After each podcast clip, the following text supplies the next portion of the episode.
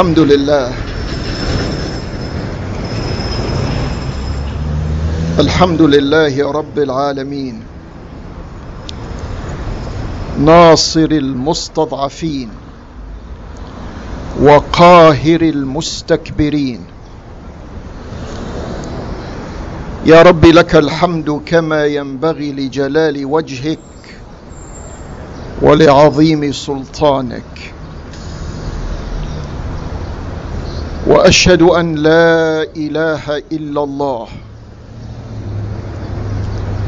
شهادة قول وشهادة عمل.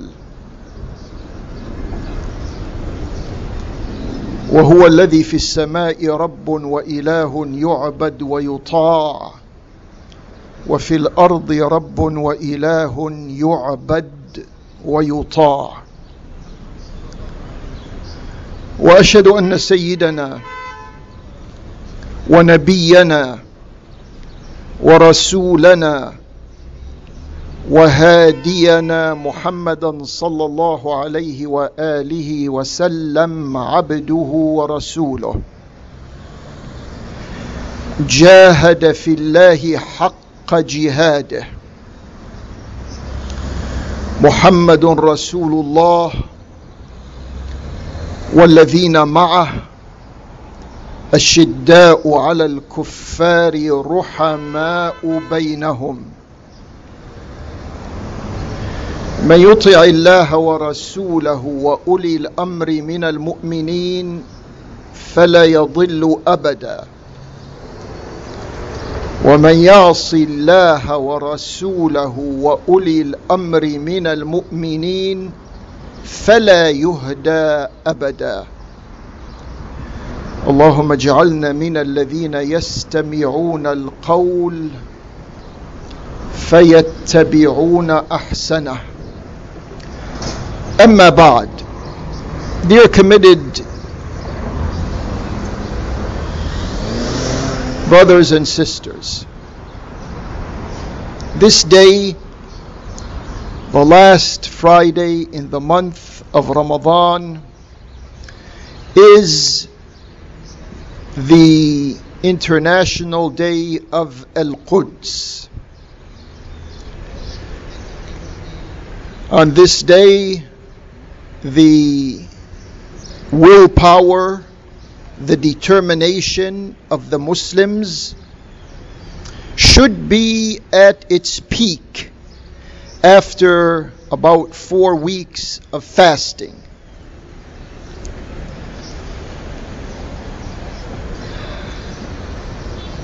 So we should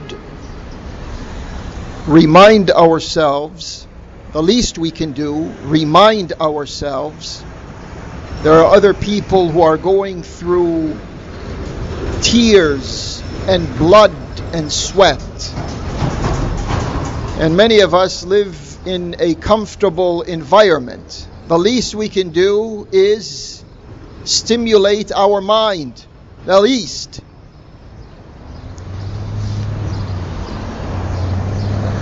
Al Quds is a city that has its Islamic or it has its prophetic history.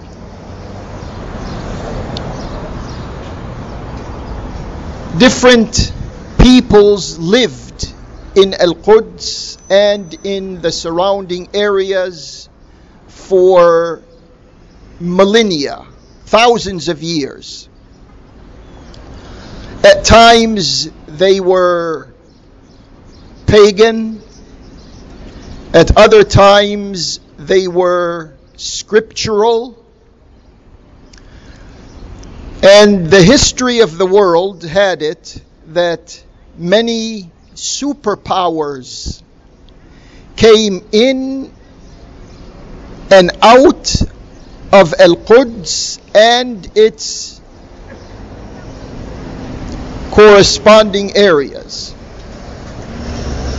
At one time, it was the Egyptians when they were a superpower. At another time, it was the Persians when they were a superpower. Another time, it was the Byzantines or the Romans when they were a superpower. Then eventually, the cumulative effect of scripture and prophethood culminated in the advent of the last prophet of Allah. May Allah's peace and blessings be upon him and his. And the Muslims began a liberation movement. And that liberation movement northwards, north of Mecca and Al Medina, that liberation movement went in a northern direction until it reached Al Quds. And Al Quds was liberated from the Byzantines. And now the Muslims became the predominant. Remember, the population that was living there was, as we understand it, predominantly Christian. And no one was forcing any Christian to become a Muslim.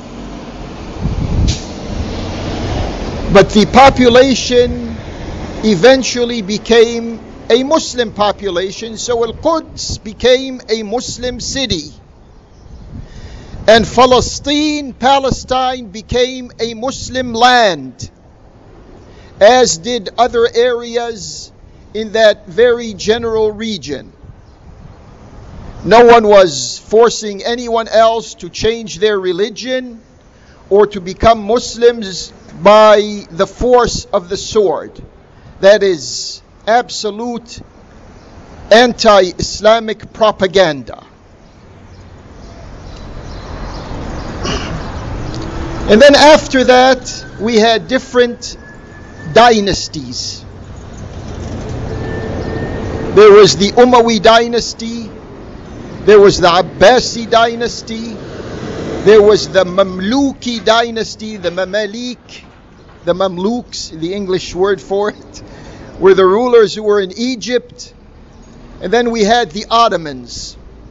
All of these were a type of uh, family rule that were administrating Al Quds. What happened at the outbreak of the First World War, Al Quds changed hands.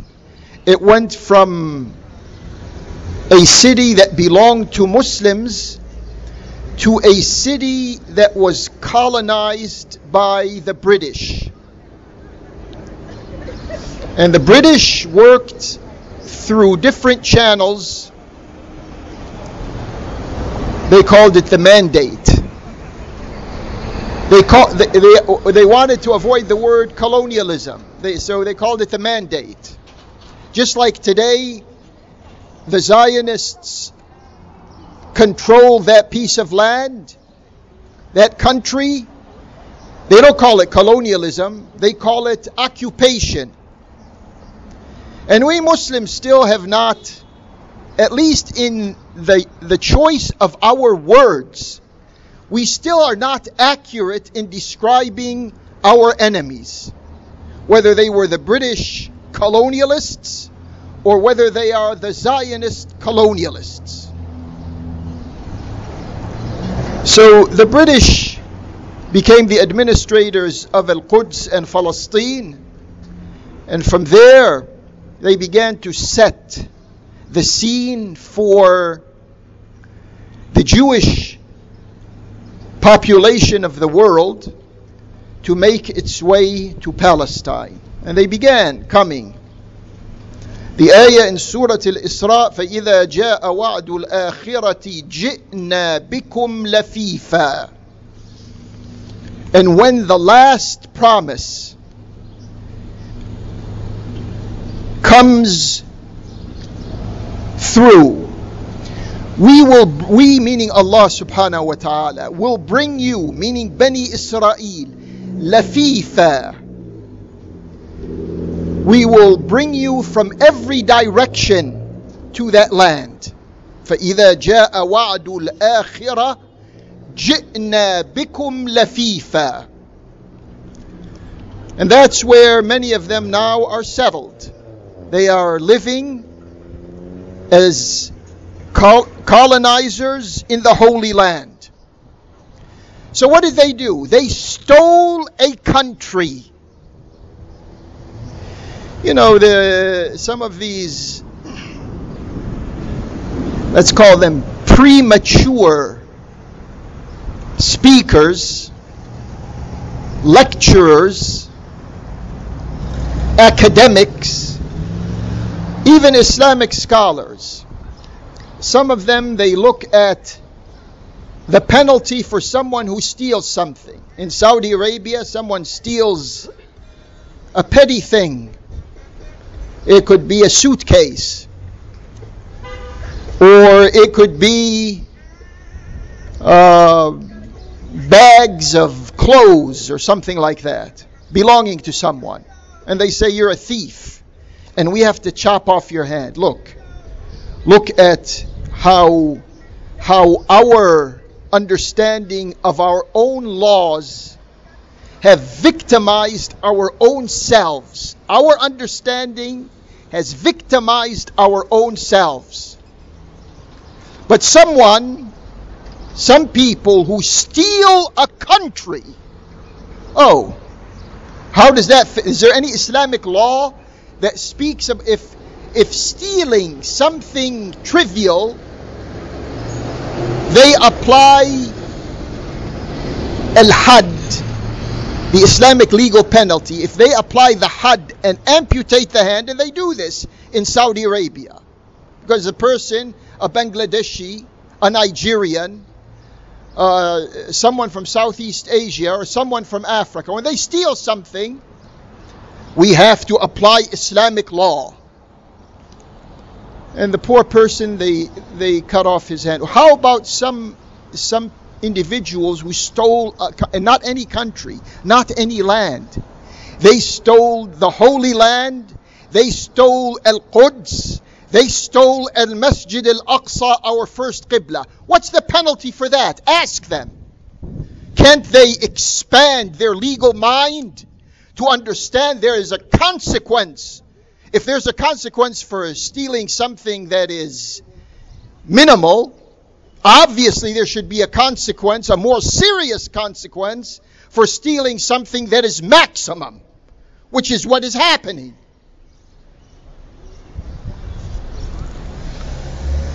So they stole the land and they continue to thieves, political thieves, military criminals now are in charge of the Holy Land. When Allah subhanahu wa ta'ala He speaks about this whole issue, and we've covered this territory in previous khutbahs. Most of this subject is in the first several ayat of Surah Bani Israel. The Surah of Bani Israel, Surah Al-Isra. Allah subhanahu wa ta'ala says, Bismillah ar-Rahman سبحان الذي اسرى بعبده ليلا من المسجد الحرام إلى المسجد الاقصى الذي باركنا حوله لنريه من اياتنا انه هو السميع البصير I'm just going to stop at this ayah. The ayat go on. وآتينا موسى الكتاب وقضينا الى بني اسرائيل فاذا جاء وعد الاخره etc these are the ayat that follow and if i was going to open up the meanings of these ayat we're going to be here for quite a long time so let us concentrate our minds on the first ayah سبحان الذي أسرى بعبده ليلا That's the first sentence in the ayah. سبحان الذي أسرى بعبده ليلا Now this word subhan, All of us use it. We're familiar with it. You know what it is. You say, many people say Subhanallah. We say it frequently. It's one of the most repetitive phrases on a Muslim tongue. Subhanallah. But has anyone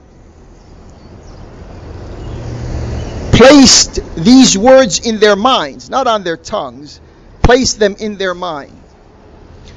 Allah is beginning, remember what is to, the ayat that are to follow are focused on the criminality of Beni, of the politicians of Beni Israel. Focused on them. Before we get to to them, Allah says, Subhan. Subhan alladhi asra bi'abd. The English words that we use for Subhan is exalted or extolled or praised, depending on the translation that you go to, and similar synonyms. synonyms. Subhana, let me tell you, and if even if you go from this khutbah with absorbing the meaning of this word, you have accomplished a step forward. We have accomplished a step forward. Subhan means Allah subhanahu wa ta'ala is above, is higher, is more distinguished. In what sense? In his own self, fi ذاته, in his own being. And his being is not like us. When we speak about Allah, we can't equate Him to anything that we are familiar with. So when we say Subhan, we are elevating Allah in His being way beyond us. We are also elevating Allah in His attributes. When Allah says He is Al-Basir, Al-Hakim, Al-Khabir, Al-Khafid, Al-Raf, all of these attributes that he explains himself to us, he is way above anything we can understand, even though he, out of his mercy and out of his care for us, he revealed to us descriptions of him, Jalla wa'ala.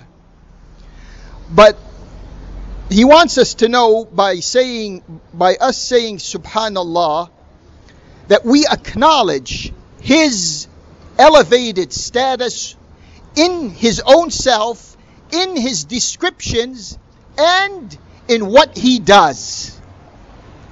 في ذاته في أفعاله في صفاته في ذاته في صفاته في أفعاله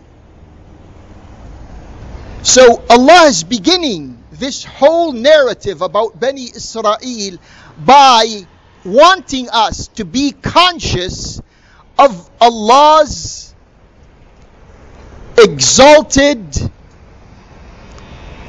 elevated status. الذي أسرى بعبده He who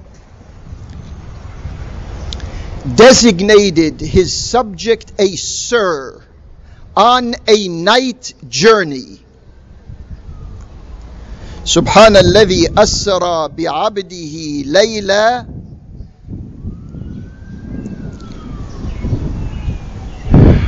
Remember, this event took place after the Prophet spent more than 10 years in what we, all of us human beings who are void of Islamic commitment or practical Islamic commitment, would say that he was failing in Mecca. The Prophet was failing. The Prophet felt,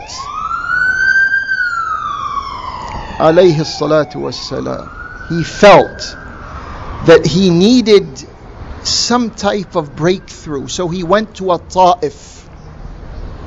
maybe people in a Ta'if would help him. Maybe they would respond and understand him. But no, he was treated in a very offensive way.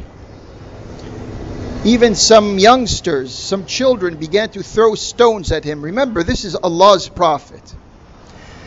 And so you have to remember that this development, Al Isra and Al Mi'raj, came in or after all of these years of what human language would say was human frustration. And it came to speak of us, to us and to all people until the end of time about Al Masjid Al Haram and Al Masjid Al Aqsa. سبحان الذي أسرى بعبده ليلا من المسجد الحرام إلى المسجد الأقصى الذي باركنا حوله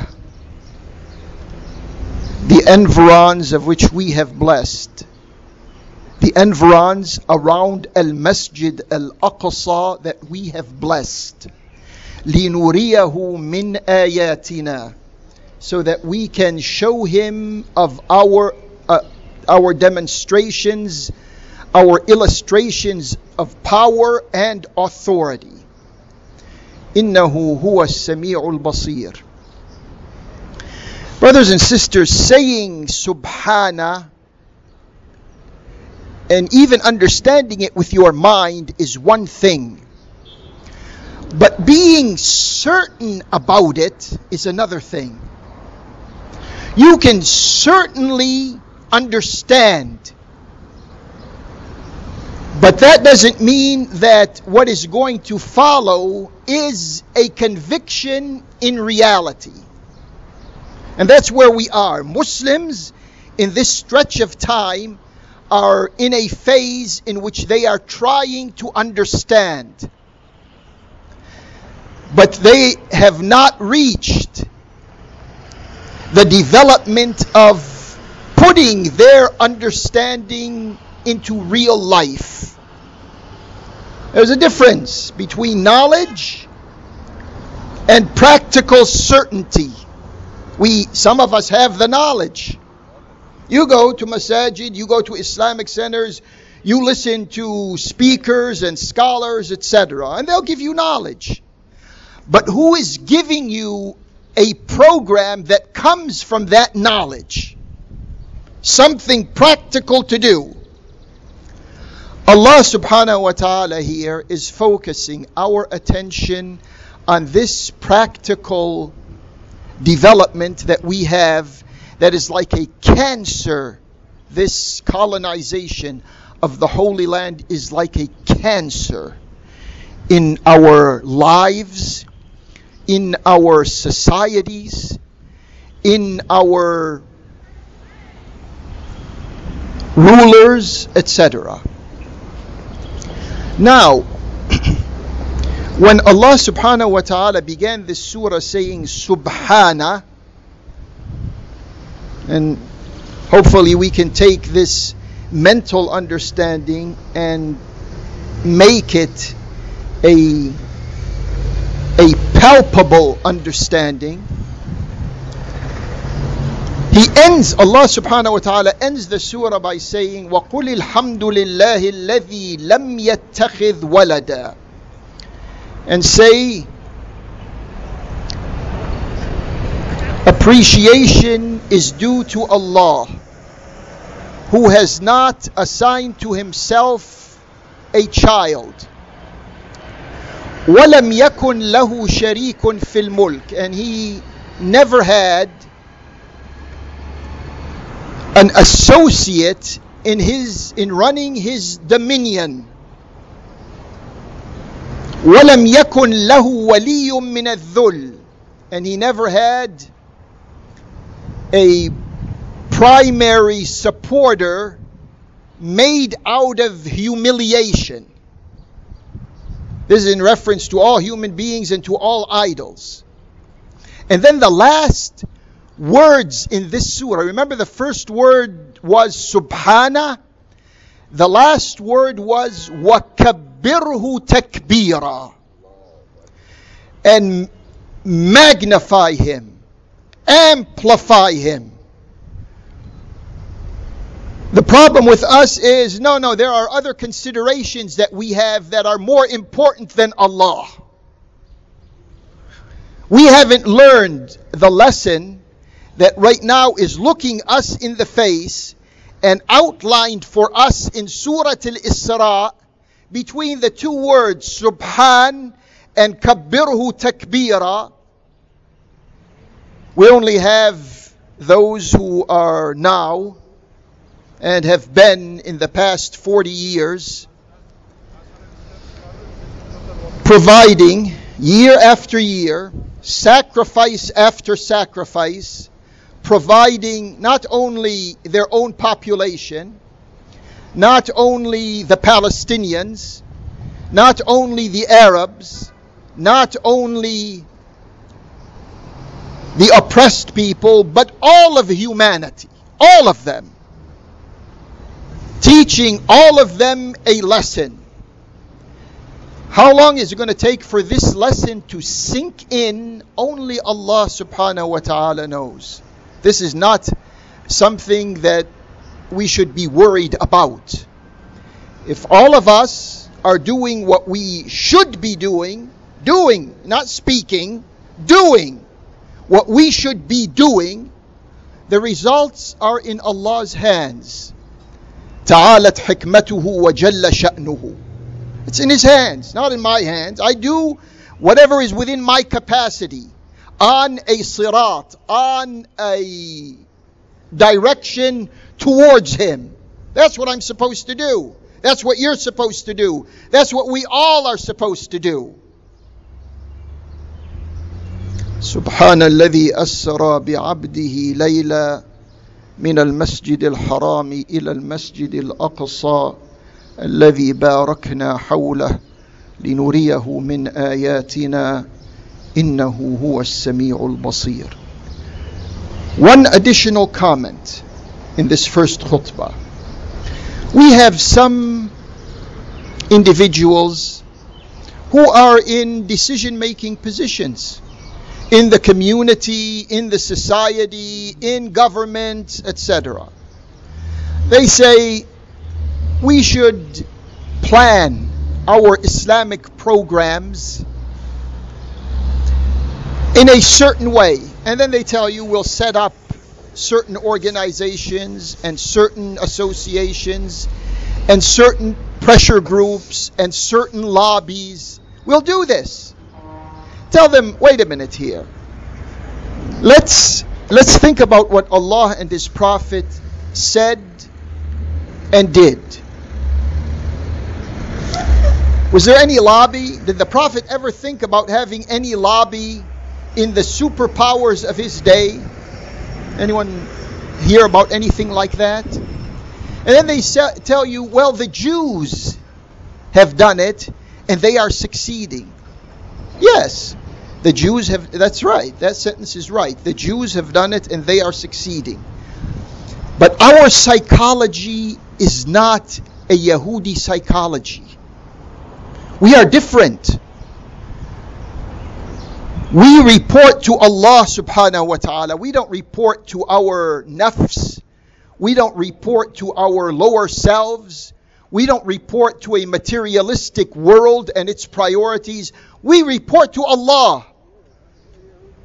Jalla wa ala. Remember, just in your mind, in your heart. Remember some of these ayat that Allah speaks about Bani Israel, speak about us like that, even though some of us are becoming Zionists. But that if if this sum out of two billion Muslims in the world, what are we talking about? Let's let's inflate the number to the extreme. One million. Out of one million, out of two billion, there is one million who are Zionist Muslims. We're gonna do. We're gonna we're gonna scratch out. We're gonna cancel all the rest of the Muslims because of these. Even though they are in positions of power, authority, finances.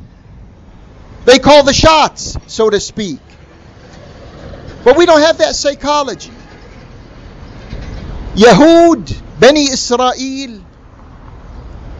in the Quran, Allah subhanahu wa ta'ala says, لُعِنَ الَّذِينَ كَفَرُوا مِن بَنِي إِسْرَائِيل Allah, Condemned are the deniers of Allah's power and authority from the children of Israel. Allah condemns them. على لسان in the ayah لعن الذين كفروا من بني إسرائيل على لسان داود وعيسى بن مريم These are two of Allah's distinguished prophets who condemned Bani, the, the kafirs of Bani Israel. Why?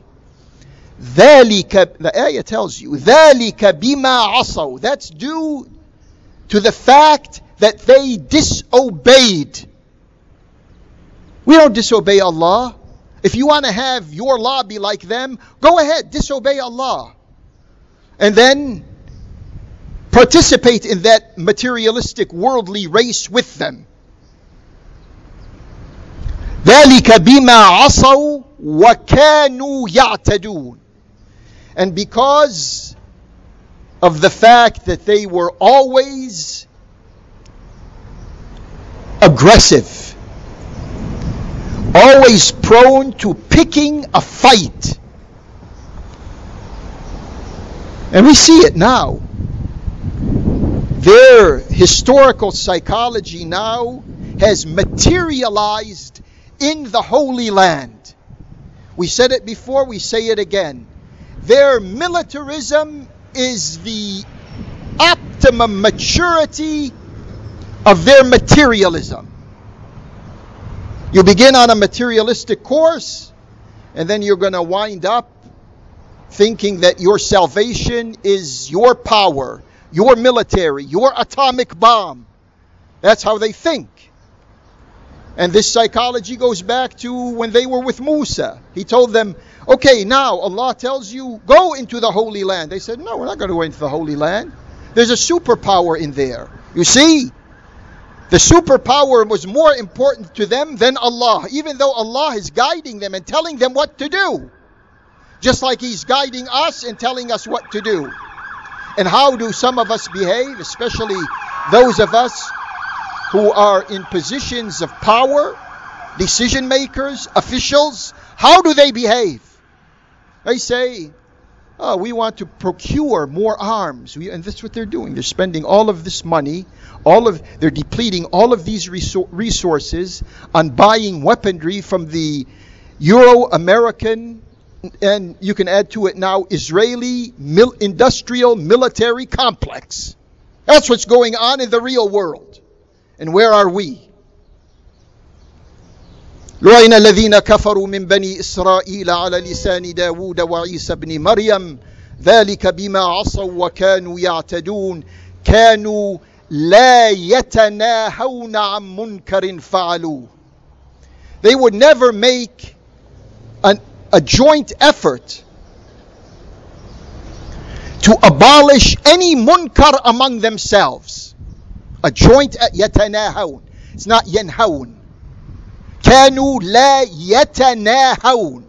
That means they were not mutually and reciprocally cooperating with each other to undo the munkar. كانوا لا يتناهون عن منكر فعلوه which they were guilty of because they did it فعلوه لبئس ما كانوا يفعلون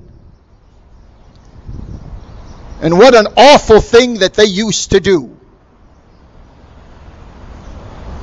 أقول قولي هذا وأستغفر الله لي ولكم. أدعوه سبحانه وأنتم على يقين بالإجابة. وتوبوا إلى الله. إن الله تواب رحيم.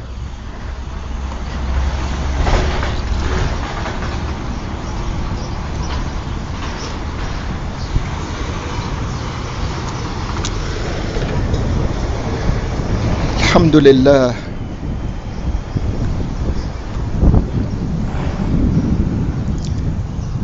له الحمد في السراء وله الحمد في الضراء وله الحمد على كل حال It's not easy when you think of the conditions that the Palestinians are in and other peoples of the world who are like Palestinians.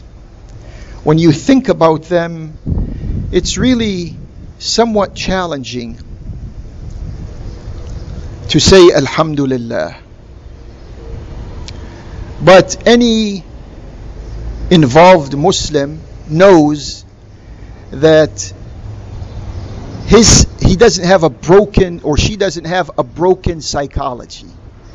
We can say Alhamdulillah even if we know that we are oppressed. When we are victims, we still say Alhamdulillah. The first thing we say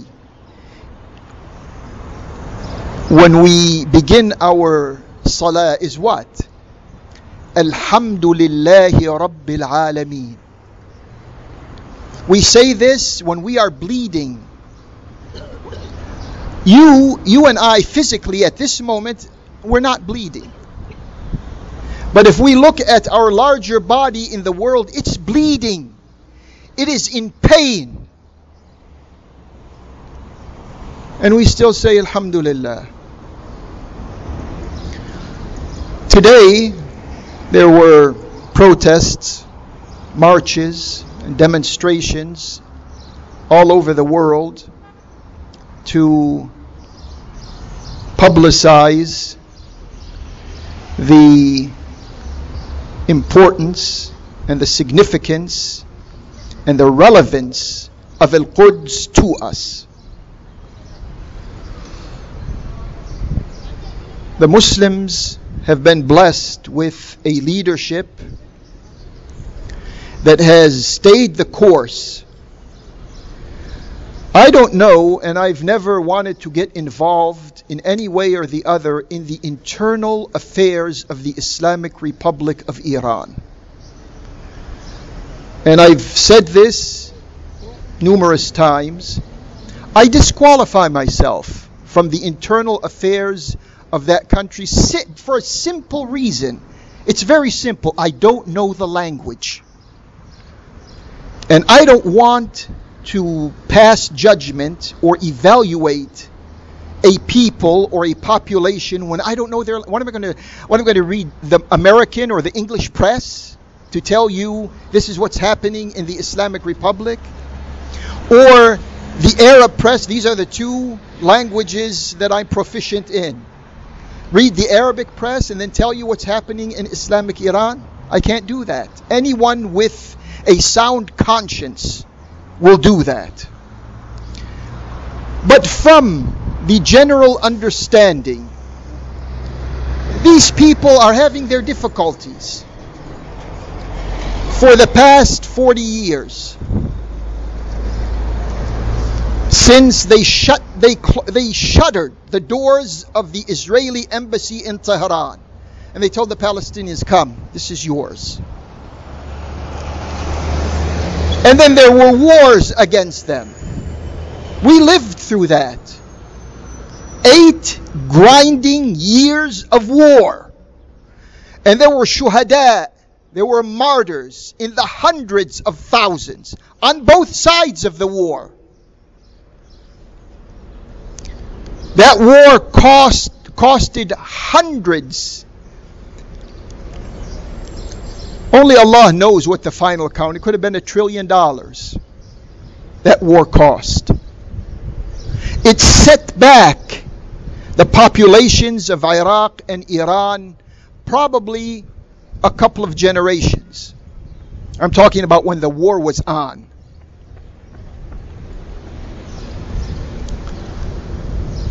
And you think you would think that mashallah after all of this and seeing that there's not much significant support that comes from those who should know better, they still, with all of these odds, they are still carrying the flag to liberate the colonized Holy Land. In this 80 plus million people. Of course, there are those who are Muslims by name. They exist. We, we can't, you know, just say, oh no, everyone there is an angel. No, that's not the case. And we saw eruptions, especially in the year 2009. That green movement, that was an erupt, a major eruption of this psychology and mentality that exists. Don't tell me it doesn't exist. And you think they, they've, they've gone away? They don't exist anymore? They're around. They're probably now working as hard as they were working before and even harder to get to their goal. And this is not happening in a vacuum. Look at the United States. It's imposing all types of the strictest sanctions that any human society has endured by their own con- confession. And still, the Spirit is there.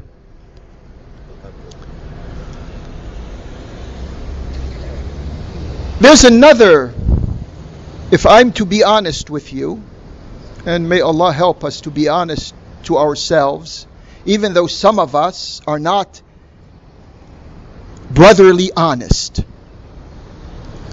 We've been here for the past 40 years, we know ourselves. I don't harbor any secrets. Some people do. Some individuals do, who used to be here in Jumu'ah prayers with us many years ago. They no longer come. Uh, they have their own excuses. They're not short on excuses. But there is a danger inside of the Islamic Republic of Iran. Some people say, why are you saying this on the day of Al Quds? Because it's not an insignificant danger, it is a significant danger. And that those are the people who want because the first line of defense of the Islamic orientation in Iran is the larger Muslim world around it. That's its first line of defense. The United States and Israel are not attacking Iran because they don't know what the consequences are going to be. The immediate consequence from the immediate victims in the Islamic Republic, and then a domino effect that will take place in the other Muslim territories of the world. They factor all of that in. So there is a strain of significant individuals who have their houses, who have their schools, educational systems. They even have some media in which they want to create friction between Shi'is and Sunnis. This is a danger. I say this here because I want to unload the weight that is on my conscience. I want you to understand there is a danger. And if this continues, it's been going on. It's been going on behind the scenes, and, and some Shia Islamic scholars were the first targets of this danger in Lebanon, in Iraq, in Iran itself.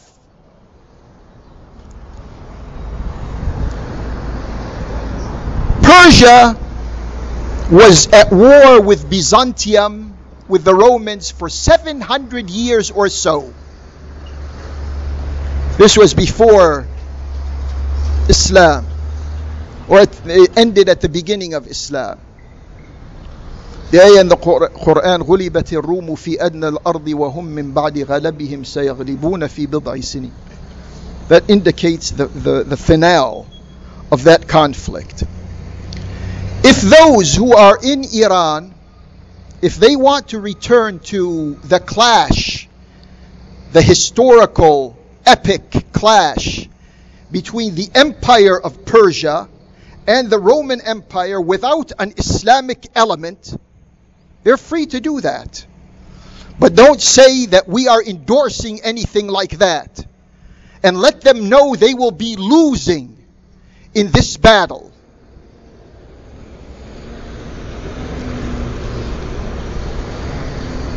The curse, uh, this is concerning the other side. We just spoke about the Shia side. Now we go to the Sunni side. The Sunni side cannot come to terms with the fact that they have to acknowledge that the Islamic revolution and the Islamic leadership in Iran is an authentic, genuine, bona fide revolution and leadership. They can't do that. Why can't they do that? Because they still care. I'm sorry, I'm going to use a, a loaded word for some of these Sunnis. Because, especially the rulers there, because they still carry the curse of Muawiyah. That's the problem. They, they've had all of these centuries to get rid of it, and they still have not done it. And therefore, you can see in today's world, look at, look at reality. The regimes that rule in Muslim countries these are the Neo Umayyas. Not the Neo Khulafa, you sectarian Shi'is. These are the Neo Umayyas. But the people, the Muslim people themselves, are they on board? The popularity in Muslim countries now, the public sentiment is strongly in support of the Palestinian issue. And they know that the only country in the world that, on principle and with commitment, that is supportive of the oppressed Palestinians is the Islamic Republic and its leadership. So now public opinion is swinging away from the Neo Umayyas, the Saudis, the Emiratis, the, I'm talking about the rulers here. I'm not talking about the people. The Egyptian rulers. And now they are embarking on a full sellout. These neo Umayyas, these contemporary Muawiyahs and Yazids, they are embarking on a major all out sellout of, the Palest- of Palestine itself, people and land. They're going to have in this coming this coming month, in June, they're going to have a conference in Bahrain. This king of Saudi Arabia called for three conferences in Mecca. A Gulf conference with uh, the nation states on the Gulf. And then an Arab conference which was attended by less than half of the heads of state of Arab countries. The other countries were represented by lesser officials. And then Syria was not present. And then today they're supposed to have a conference of the Organization of Islamic Cooperation, the OIC. Today in Mecca. And they said that they, uh, they restricted movement around the Kaaba in these past couple of days to make it possible for the officials, the heads of state, who are attending these conferences to perform their umrah. Discrimination, segregation in the Hajj, in the umrah. Now you can see it in front of your own eyes.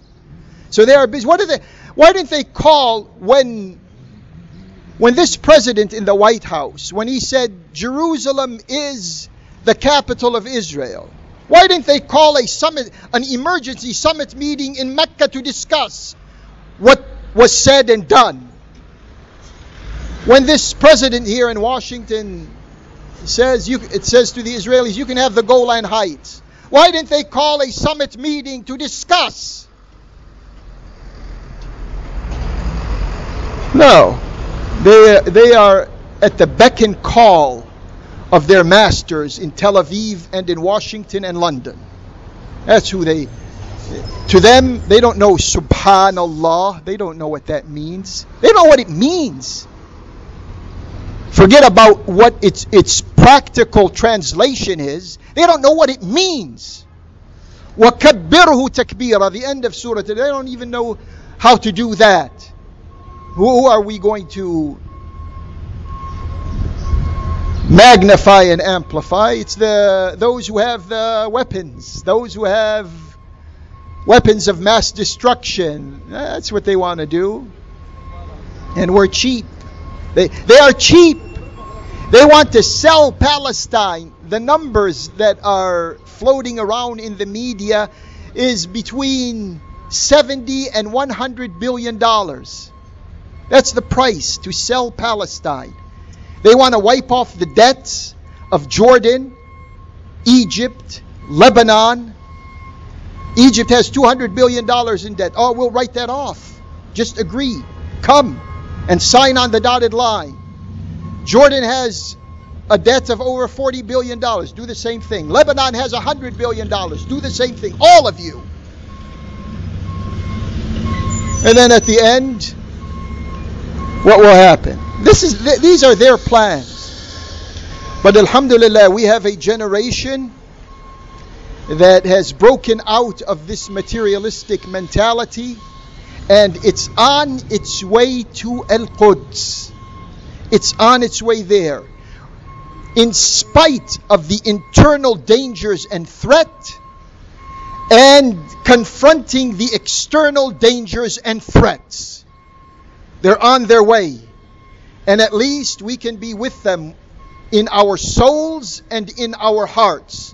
وَذَلِكَ أَضْعَفُ الْإِيمَانِ That's the least expression of divine commitment. اللهم أرنا الحق حقا وارزقنا اتباعه وأرنا الباطل باطلا وارزقنا اجتنابه ولا تجعله ملتبسا علينا واجعلنا للمتقين إماما. اللهم إليك نشكو ضعف قوتنا وقلة حيلتنا وهوانا على الناس. يا أرحم الراحمين أنت ربنا وأنت رب المستضعفين. فإلى من تكلنا؟ إلى غريب يتجهمنا أم إلى عدو ملكته أمرنا؟ إن لم يكن بك علينا غضب فلا نبالي ولكن عافيتك هي أوسع لنا. نعوذ بنور وجهك الذي أشرقت له الظلمات وصلح عليه أمر الدنيا والآخرة. من أن تنزل بنا غضبك أو تحل علينا سخطك. لك العتبى حتى ترضى ولا حول ولا قوة إلا بك. إن الله وملائكته يصلون على النبي. يا أيها الذين آمنوا صلوا عليه وسلموا تسليما. اللهم صل على محمد وآل محمد وبارك على محمد وآل محمد وصل على إبراهيم وآل إبراهيم. وبارك على إبراهيم وآل إبراهيم في العالمين إنك حميد مجيد. بسم الله الرحمن الرحيم. والعصر. إن الإنسان لفي خسر إلا الذين آمنوا وعملوا الصالحات وتواصوا بالحق وتواصوا بالصبر. ومن أظلم ممن منع مساجد الله أن يذكر فيها اسمه وسعى في خرابها أولئك ما كان لهم أن يدخلوها إلا خائفين لهم في الدنيا خزي ولهم في الآخرة عذاب عظيم إن الله يأمر بالعدل والإحسان وإيتاء ذي القربى وينهى عن الفحشاء والمنكر والبغي يعظكم لعلكم تذكرون ولذكر الله أكبر والله يعلم ما تصنعون وأقم الصلاة.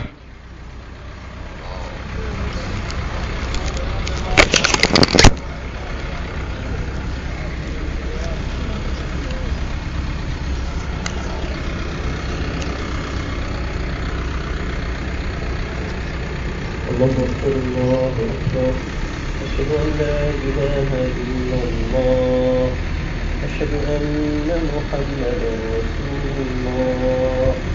حي على الصلاة حي على الفلاح.